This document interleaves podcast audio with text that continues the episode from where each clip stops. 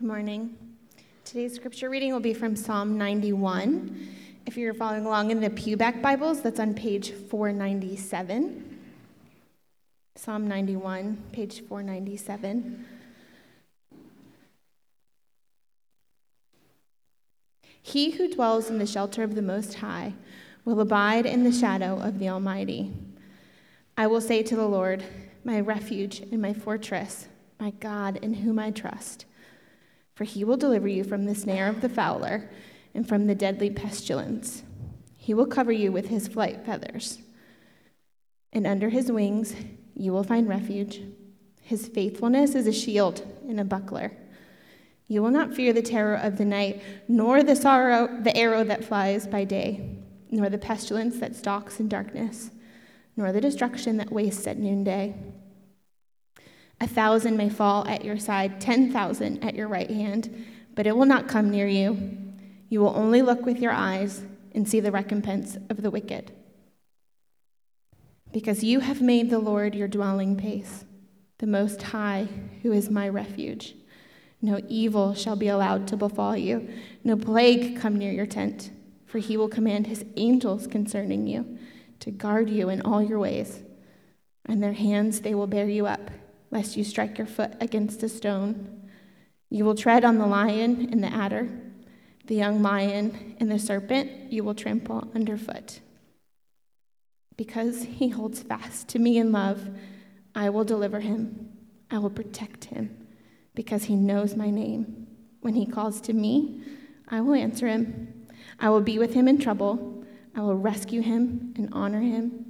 With long life, I will satisfy him and show him my salvation. This is the word of the Lord. Thank you. Uh, you may have noticed that uh, if you've been here at any time at all this summer, that there was not a three in the psalm that we're covering uh, this morning. Uh, we are skipping around this week. Sometimes uh, the Lord works in ways that changes the course of our lives in, in big, massive ways, you know, job changes or um, you know, moving to another state or whatever, but sometimes he just changes the course of our weeks. Um, this past week was a week like that for me, and it led me to Psalm 91 for us, uh, which again is what you will notice that we are not scheduled to cover today, um, but has been a source of serious encouragement to me, and I hope I can communicate that to you this morning. Ladies, I know that some of you did all the work in summer Bible training for Psalm 63, and you're like a little upset with me right now. But don't worry, we will circle back to Psalm 63 in a few weeks. But today we are in Psalm 91. Well, uh, not long ago, I got word that one of my high school football coaches had passed away. And it got me feeling a little bit nostalgic about my years playing football. Missing him, missing my teammates as we bonded through sweat tears, blood, and the killer Tampa Heat. was born in Tampa, uh, raised in Tampa, and, uh, and have a lot of fond memories around that football field. But black helmets on a football field in Tampa in the middle of July and August is a bad combination. We used to call them the microwaves because they would like microwave our brains. But um, of course, coaches make you run around the field until you puke. But on the far corner of our practice field was this enormous enormous oak tree. Had to be like 100 years old. It was like one of those kind of oak trees. You know what I'm saying? You can picture it in your head. No matter how many laps we were forced to run around that field, just about all of us would set our sights on that oak tree. When we come around that last bend, gasping for breath, dying, we'd lock our eyes on that big, beautiful, leafy oak tree. Full football pads, black helmets, the relief of the shadows that that tree offered, in the shadows that that tree offered, uh, was a balm for our souls in those moments. As long as we were close enough to the shadow of that tree, we were good, in, in good shape. The further we got from it, though, obviously, the more challenging the conditions became. The difference between the full blast of the sun and the shade of the tree was staggering. We love that tree so much, so much. I actually looked it up on Google Maps. Oh, yeah, it's still there. Love that tree. Today's psalm extends a similar respite for us, I think. It takes us out of the sun and underneath the shade of the shadow of our God. Whatever you are faced with, Psalm 91 offers a big shadowy relief from the assault of the trials that you are up against right now. In times of trouble, this is definitely a psalm that you could run to, and I would encourage you to run to to sturdy up your soul before you head back out into the sun. I don't know if it struck you this way while it was being read, but uh, at least to me, this whole thing feels like a little bit too good to be true. I'm going to do my best to untangle the too good to be trueness of this psalm for us this morning, but as for as beautiful as this psalm is, its claims are so staggering that it can be a little bit disorienting, I think. So, just, just from the jump, I want to point out a clear cause and effect thread throughout this whole psalm. Now, we here, we like to fancy ourselves as gospel centered people. We love to cling to the fact that in terms of our standing with God, we bring nothing to the table. It's a good thing to celebrate. We should. As, uh, as Christians and as gospel centered Christians, I think it's good because it fights against this unhealthy reflex in all of us. As humans, we are spring loaded to, to move into, to drift into performance mode when it comes to our relationship with God. We think to ourselves, good behavior from me reflects or generates affection from God, and then bad behavior from me generates anger from God. That's kind of the way that we are spring loaded to think and act. So we begin to believe that how God thinks of me is ultimately dependent on how I am doing on any given day or any given moment. We can be tempted to slip into this belief that God's affection for me is dependent on this cause and effect relationship. I do good, he's happy. I do bad, he's mad.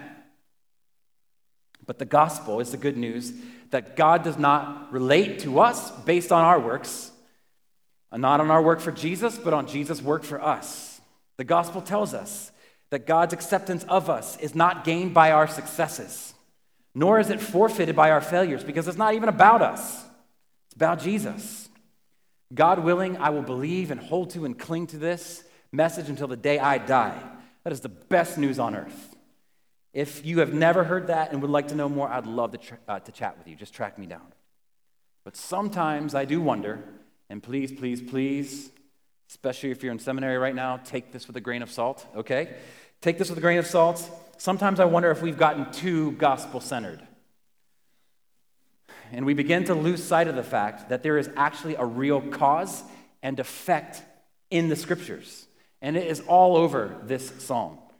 Um, you can see it in verses 1 and 2. Cause, dwelling in God's shelter, dwelling in his refuge, in, in his fortress. The effect, we get access to God's shadow. In other words, according to this psalm, who's the one who gets shelter and shadow? The one who sojourns with God, the one who dwells with him. Verse 9, it's on screen behind me. Yeah. Cause, you have made the Lord your dwelling place. The effect, no evil will befall you, no plague come near you. Verse 14, cause. We hold fast to God. What is the effect of that? We get deliverance. Verse 14 again, knowing God's name results in protection. Verse 15, calling to God. The effect, answers from God for presence and trouble and rescue and honor and long life. So you see, according to the Word of God, your actions actually do matter. If you haven't experienced the nearness of God, or if you have never observed his rescue or enjoyed his nearness in trouble. That's an effect, but I wonder if you've ever considered the cause to that effect. Maybe it's because you and me, we haven't actually engaged in some of these cause behaviors. There is a real cause and effect in the scriptures. Even if you have like a white knuckled, white knuckled, white knuckled grip on the gospel. As gospel centered Christians, we like to think and say, there's nothing I can say or do that will separate me from the love of God in Christ Jesus. And that is true. It's amazing. We believe that and we hold to that daily as we wrestle with our sin. However, this reality does not negate the real cause and effect reality between certain actions leading to certain consequences. So I just want to really encourage us this morning, I guess like I would encourage us every week, to radically obey this psalm. To dwell in the shadow of the Almighty is the way the psalm opens up. He who dwells in the shelter of the Most High will abide in the shadow of the Almighty. To dwell is just to stay, right? Those who stay under the shelter are those that access the relief of the shadow. Those that stay get access to relief. But there's a lot of breathtaking effects that hinge on the causes that are scattered throughout this psalm. Let's just sort of bullet point them with a little discussion along the way today. So, so first, let's take a look at some stunning assurances of God's care. Stunning assurances of God's care. Verse 1 uh, shadow and shelter, refuge and fortress in the Most High. That's, that's how God is described and what God does here. That's how He's described and what He does. There's this one thing the one thing about the tree on the corner of our practice field, it was only as helpful as it was high, right? It would have been, if it would have been one of those little potted trees that you pick up from Home Depot, there would have been no relief from the Tampa heat. Can you just picture like 60 large dudes huddling up together under one of those things in the blazing sun? It's a funny picture, and it would have been a useless uh, source of relief. But according to verse 1, the shadow God casts is from the most high shelter the highest shelter. Derek Kidner says, Most High is a title which cuts every threat down to size. Whatever the threat on your life right now, there is relief in the shadow of God. But like we mentioned about the oak, the relief, like we mentioned about the oak tree for us as football players, the, the, the relief requires proximity. In fact, I think that may really just be the main thrust of this psalm. Safety comes with proximity. Safety comes with proximity. That's why the call to be near to God resurfaces so many times here. Verse 1, dwell in the shelter. Verse 1 again, be close enough to be in the shadow.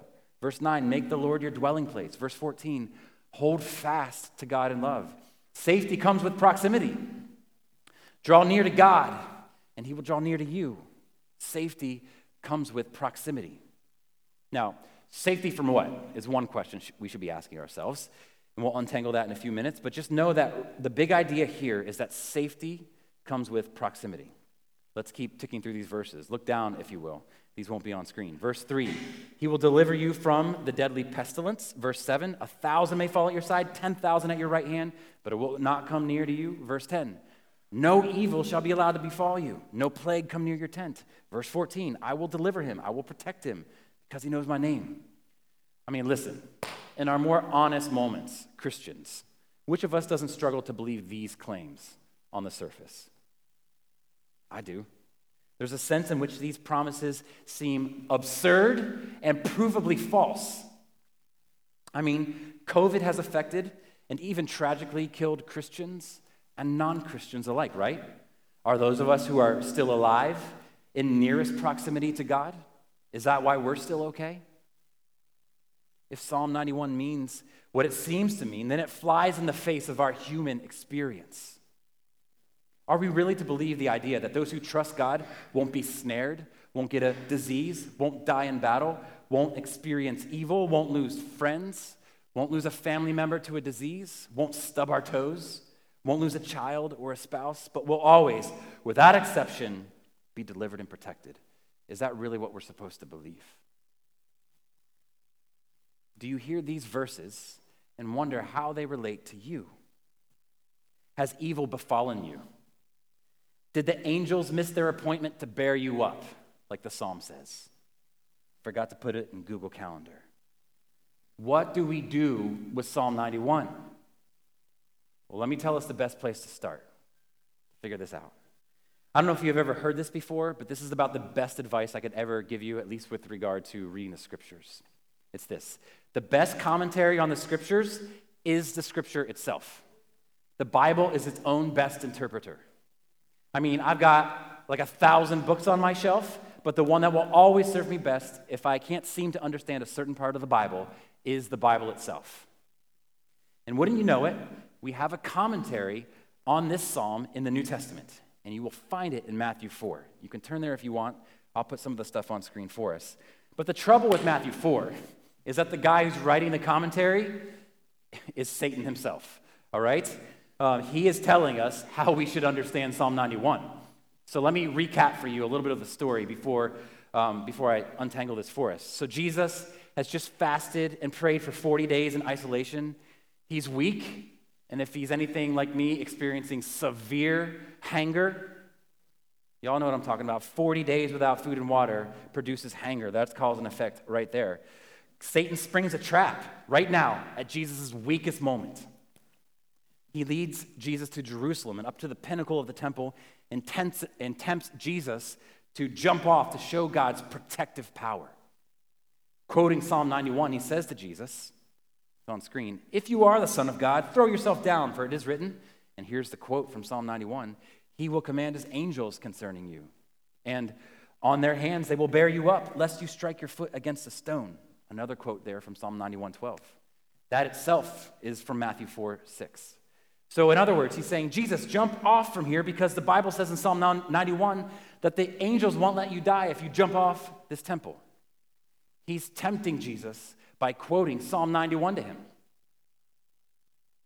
So let's look at some satanic distortions about God care. So there are some stunning assurances of God's care that seem almost too hard to believe, and now we're going to uncover some satanic distortions about God's care. One of the interesting things about this theological debate between Jesus and Satan is that at first glance, Satan's interpretation of Psalm 91 appears to be on point. Right off the bat, it looks like, yeah, what you're saying is true, Satan. The basic message is those in proximity to God are protected by God. Satan is applying that to the particular situation there in Matthew 4. Who is closer to God than Jesus? Of all people in the world, Jesus could count on God to come through for him, right? You'd like to think so. Satan believed this to be a messianic psalm, a psalm that was about Jesus a thousand years before Jesus was ever here. Satan believed that about him, and he was right about that. But Jesus refuses to be seduced by Satan's distorted view of Psalm 91. So, in Jesus' mind, Satan is tempting him to do something against the grain of Scripture, against what the intent of Psalm 91 was. Jesus' rebuttal here clearly shows that the devil's use of Psalm 91 is a perversion of the Spirit's original intent for Psalm 91. Now we're getting heady here. Stick with me. We need to be aware that the devil, that Satan, is going to try to pervert texts like this for us too. Look, the psalmist was no dummy. He's not just an eternal optimist that thinks all of these things in Psalm 91 are just going to be true for everybody at all time. He wasn't naive. He wasn't unaware of the truths like in an earlier psalm, Psalm 44, he says this. You got to kind of compare this, what you see here, with Psalm 91. In 44, he says, For your sake we are killed all the day long. We are regarded as sheep to be slaughtered. Awake, why are you sleeping, O Lord? Rouse yourself. Do not reject us forever. Why do you hide your face? Why do you forget our affliction and depression? So, what's true? The heaven of Psalm 91 or the hell of Psalm 44? And how are these polar opposites reconciled? Can they even be reconciled? If we want to fully understand this psalm the way that it was originally intended to be read and understood and even embraced, we need to turn to the one who understood it best and the one to whom this psalm was written, the one whom this psalm was written about and fulfilled by. Listen, Psalm 91 is not ultimately about you. It's not ultimately about me.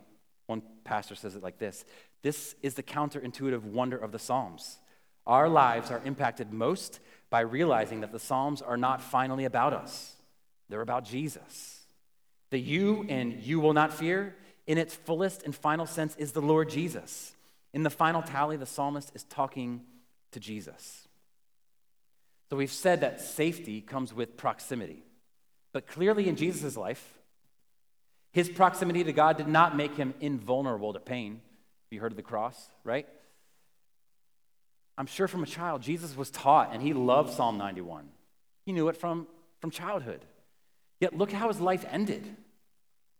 Wasn't his life and death a living demonstration that Psalm 91 is a crock? No. Earlier in the Psalms, we get a hint about what happened to Jesus thousands of years later. So, if you're not familiar with the Christian Bible, the book of Psalms was written uh, at least a thousand years before Jesus ever set foot on the planet. And so, we get hints about what would come uh, when Jesus arrived. Psalm 22 says this A company of evildoers encircles me they have pierced my hands and feet. So, like a, a little preview what was coming.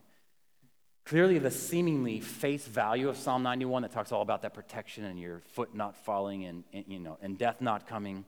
Um, clearly, the seemingly face value of Psalm 91 did not come true for the godliest person who has ever lived. What gives? The one who is nearest to God did not seem to be experiencing the Psalm 91 version of the care of God. So here's the conundrum. You're probably seeing it. Jesus got killed, and he got killed underneath the shadow of the Almighty. Those are the two things that we have to hold together and have to hold in tension. Jesus got killed under the shadow of the Almighty. Both Psalm 91 and Psalm 22 find their fulfillment in Jesus, but not simultaneous fulfillment. And I think this is critical for us understanding the psalm. So let's compare these two things. Psalm 22, 16. A company of evildoers encircles me, they have pierced my hands and feet. Versus Psalm 91, 7. A thousand may fall at your side, 10,000 at your right hand, but destruction will not come near you. Well, which is it? Which one is true? Which one can we hold to? It's both. If Jesus only ever fulfilled Psalm 22 and not Psalm 91, we'd be doomed. And if Psalm 91 didn't ultimately become true in Jesus, we'd also be hopeless. Thankfully, he makes both true. Jesus knew Psalm 91. He understood perfectly its application. He believed it. He loved it. It wasn't a turnoff to him when he was hanging on the cross. He knew suffering and salvation would both be ultimately be true of him. But we only get an empty tomb after a blood soaked cross. Both were true of Jesus. The empty tomb proving that God is the protector, the bloody cross proving that life is hard and we need God to make it through. So while all the Psalms find their ultimate purpose in pointing to and fulfillment in Jesus, they don't all simultaneously at the same time find fulfillment in him. So Satan's understanding of Psalm 91 is distorted, and he wants to distort it for you. He's casting, down, uh, ca- uh, casting doubts on the claims of this psalm, and he will do the same for you. Maybe even through a psalm like this, he'll whisper, You've got cancer. God's a liar. Look what he said in Psalm 91 no pestilence will come to you. Jesus did not call God a liar when the thorns were plunged into his scalp. The devil will whisper, Your family member died. God's a liar. He said that no harm will come to your household. Jesus did not renounce Psalm 91 when his beard was being ripped from his face.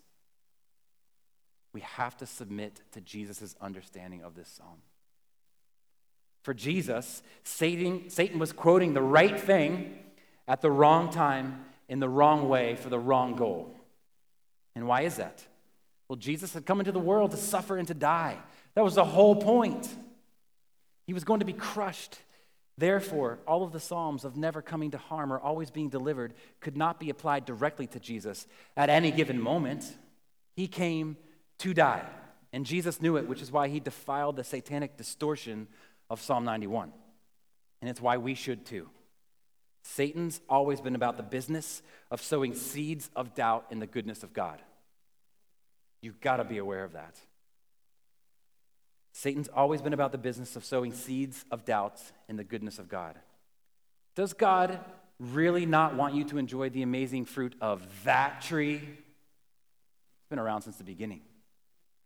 If God is so good, then why are you suffering so much?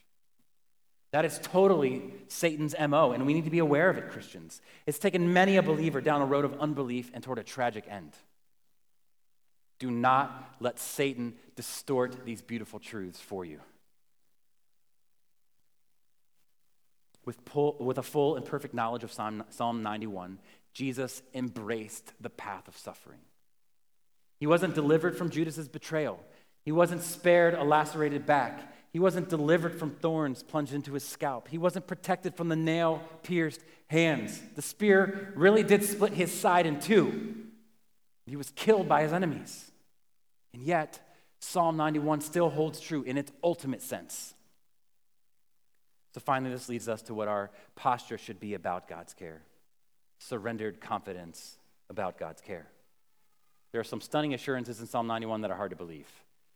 In Matthew 4, there are some uh, satanic distortions about that care. but we need to have, according to the psalm, a surrendered confidence about his care. And here's what I mean by surrendered confidence I mean that our prayers for deliverance should be shaped by how Psalm 91 was fulfilled for Jesus. So, our desperation, whatever it might be for you, for enduring uh, safety and security was never meant to be finally satisfied in this world. I mean, we all pray for things that we want and feel like we need, but ultimately, those desires were not meant to be satisfied in their ultimate sense in this world. But we were meant to find a true, eternal refuge in God Himself through the life, death, and resurrection of His Son. That, you have to believe this morning, is where you will find your security. Psalm 91 finds its fulfillment in Jesus because Jesus dwells in the closest proximity to God. Indeed, Jesus is God. And so we abide in the shadow of the Almighty by abiding in Jesus, by dwelling with Jesus, by living in Jesus. Where do we find Jesus? Right here, man.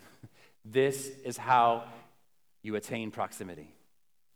If in recent weeks or months or since the pandemic or whatever, if you've fallen out of a rhythm of drawing near to God, can I encourage you to pick it back up? In this book is life, and you need life, and I need life. So we pray for deliverance and protection, we beg for it, and then we surrender. And we hold these two things in tension. The writer of Psalm 91 stands with Jesus, who said, just two verses apart, Some of you they will put to death. The same breath, he said, but not a hair of your head will perish. Well, what? Right? This is the ultimate care Psalm 91 is referring to, though. God often wills for his followers, like Jesus, to suffer, but he forbids. And take confidence and comfort in this this morning, Christian. He forbids that that suffering will hurt you in the end. Jesus knew that God's promises in Psalm 91 wouldn't keep him from the cross.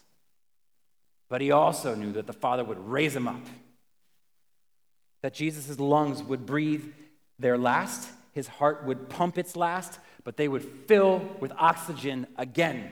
His veins would course with blood again. In Christ, we need not fear the terror of the night, the arrow that flies by day, or the pestilence or destruction, verses 5 and 6 of Psalm 91.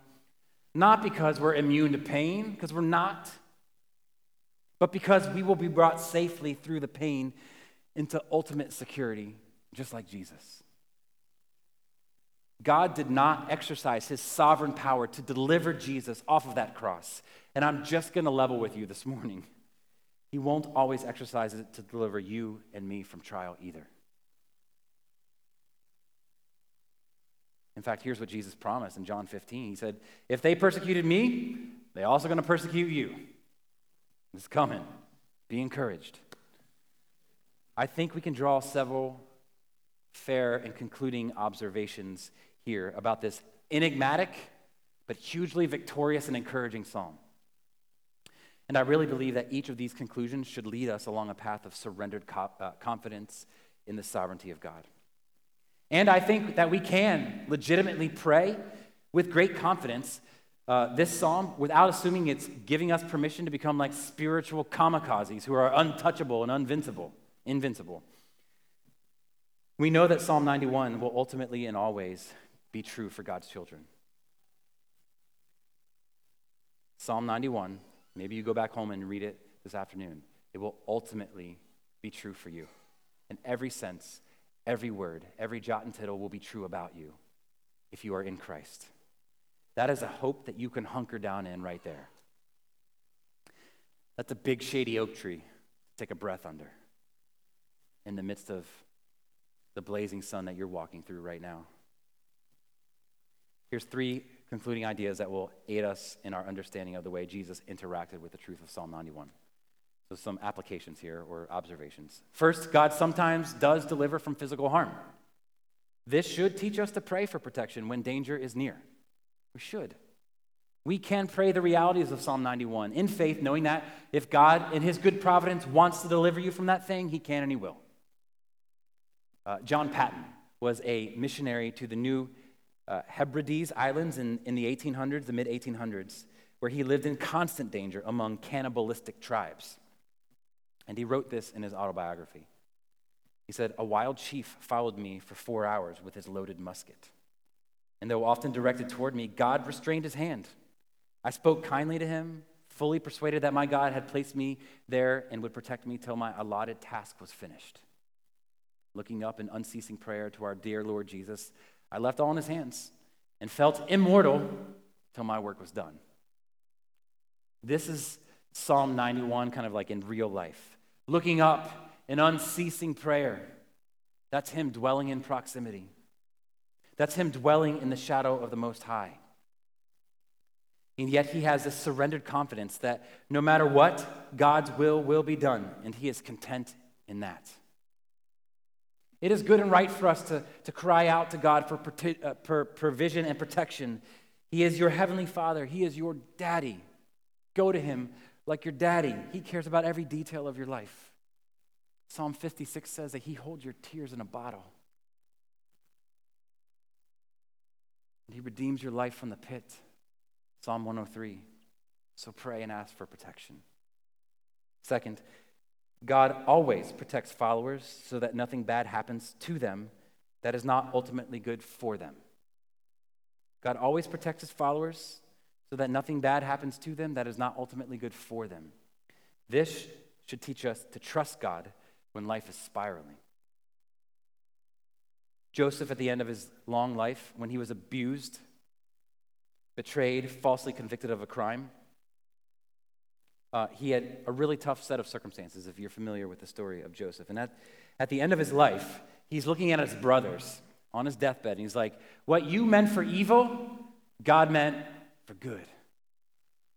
But he's saying that if I hadn't been sold, if I hadn't been imprisoned, if I hadn't been falsely convicted of a crime, a whole nation would have perished. You know that part of the story? If the bad wouldn't have happened, the good never would have happened. In the moment, it appeared like God had abandoned him. But in reality, nothing bad was happening to Joseph that wasn't for his ultimate good. This scary thing that I am being forced to endure will ultimately be good for me no matter what. Swallow that. This thing that you are up against right now will, if you are in Christ, ultimately be good for you no matter what. There is purpose behind the hardship. Jesus knew this. Joseph learned it too. Knowing an all wise, loving God will weave these hardships together into a beautiful tapestry, gives us the strength and the confidence to keep going. The unrest this psalm creates is the reality of suffering in the face of promises like this. But we can see in the life of Jesus that our suffering isn't purposeless. Sometimes we know, other times we don't. The purpose but purpose fuels patience, even if we don't know the purpose. Your, I have no idea what that sentence means. I don't know why I wrote it. Purpose fuels patience, even if we don't know the purpose. I'm not sure. If you guys know what that means, track me down afterwards. Should have wrote that one better. Um, your suffering has a purpose. And even better, your suffering has an end. Third and finally, God often wills for his followers like Jesus, to suffer, but forbids that the suffering hurts them in the end. God often wills for his followers, like Jesus, to suffer, but forbids that the suffering hurts them in the end. This should teach us to hope when life is spiraling because the only evil that can befall you is temporary. Here's the way Charles Spurgeon described the meaning of Psalm 91. This is awesome. He says, It is impossible that any ill should happen to the man who is beloved of the Lord.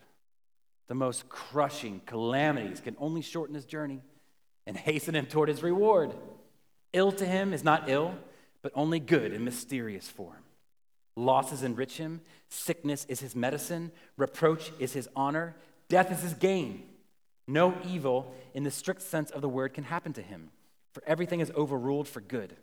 Happy is he who is in such a case. He is secure where others are in peril, he lives where others die. There is coming a time when all of these statements from Psalm 91, all of these promises will ultimately be fulfilled in Jesus and in all of those who are in, for all of those who are in Jesus, in the new earth and in the ideal world, Psalm 91 will be our reality. All of these promises will not prove to be overstatements. It won't be too good to be true anymore. All sins will be forgiven, all diseases will be healed eventually. And Jesus will have proven himself to have forged a way through suffering, just like you will have to forge your way by God's grace and his spirit through suffering. Because of the cross, the refuge of the people of God is not a refuge from suffering and death, but a refuge from final and ultimate defeat. Lock your eyes on the big leafy tree of Psalm 91 and rest in its shadow. And remember, your soul is only as safe as it is near to God. So if your habits have waned, if the word is more of an afterthought rather than a first thought, make yourself a note right now to get into the scripture before your phone tomorrow morning. Scripture before phone. I've never done this before, and the thought just occurred to me, so it might be a bad idea. But I want to I want to call for some feedback from you, because uh, I've been rebuked in this last week about uh, what my heart's inclination is when I am wrestling with something really grievous and hard, where I tend to go rather than the shadow of the tree. So for you, just raise your hand or call it out. What are some things that we run to instead of the shadow of something like Psalm 91, the Word of God? Does anybody have any ideas that might be applicable to a room this size? Tom, what? Facebook. There you go. Can you imagine? We all are spring loaded to go to Facebook rather than the King of the universe. Like when you put it like that, it's kind of crazy, but we do it, don't we? Television. Yep. Absolutely. It numbs the mind, doesn't it? Busyness. Oh, man. That's me. Burn right there. Yes. Social media, TV, uh, busyness. What else? Buffalo Bills. Can you imagine going to the Buffalo Bills when you have other options available to you? Not this year. You'd probably want to go to the Buffalo Bills this year. They're looking good. What's that? Food. Yeah, food.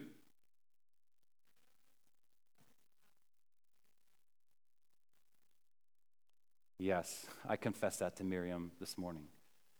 Problem solving instead of n- n- knee bending, getting on my knees to pray. That's good. What's that? Friends. Yeah. How about alcohol or other things that numb us? Sleep, yes. Maybe one or two more. No more, that's fine. Um, what are we doing? Run into these things. What am I doing? Let's run under the shadow.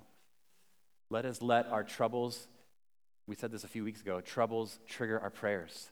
Let's let our troubles chase us to this book, chase us into proximity. Resurrect those old habits. Nestle up under the tree. Find rest. Find relief from the hot sun of your circumstances. Trinity, safety comes with proximity. So draw near. Draw near. Pray with me. And as I pray, the communion servers and the band can come up. Lord, I pray that our troubles would trigger our prayers. I pray that our troubles would chase us into proximity with you and nearness to you. Help us not solve our own problems, but come to you in desperation, knowing that we will find respite and rest in our souls and ultimately at the end of time for soul and body. We love you, Lord. We want to be near you. We know that being near you is the best thing for us. Help us want it more. Give us a hunger and thirst for righteousness. In Jesus' name, amen.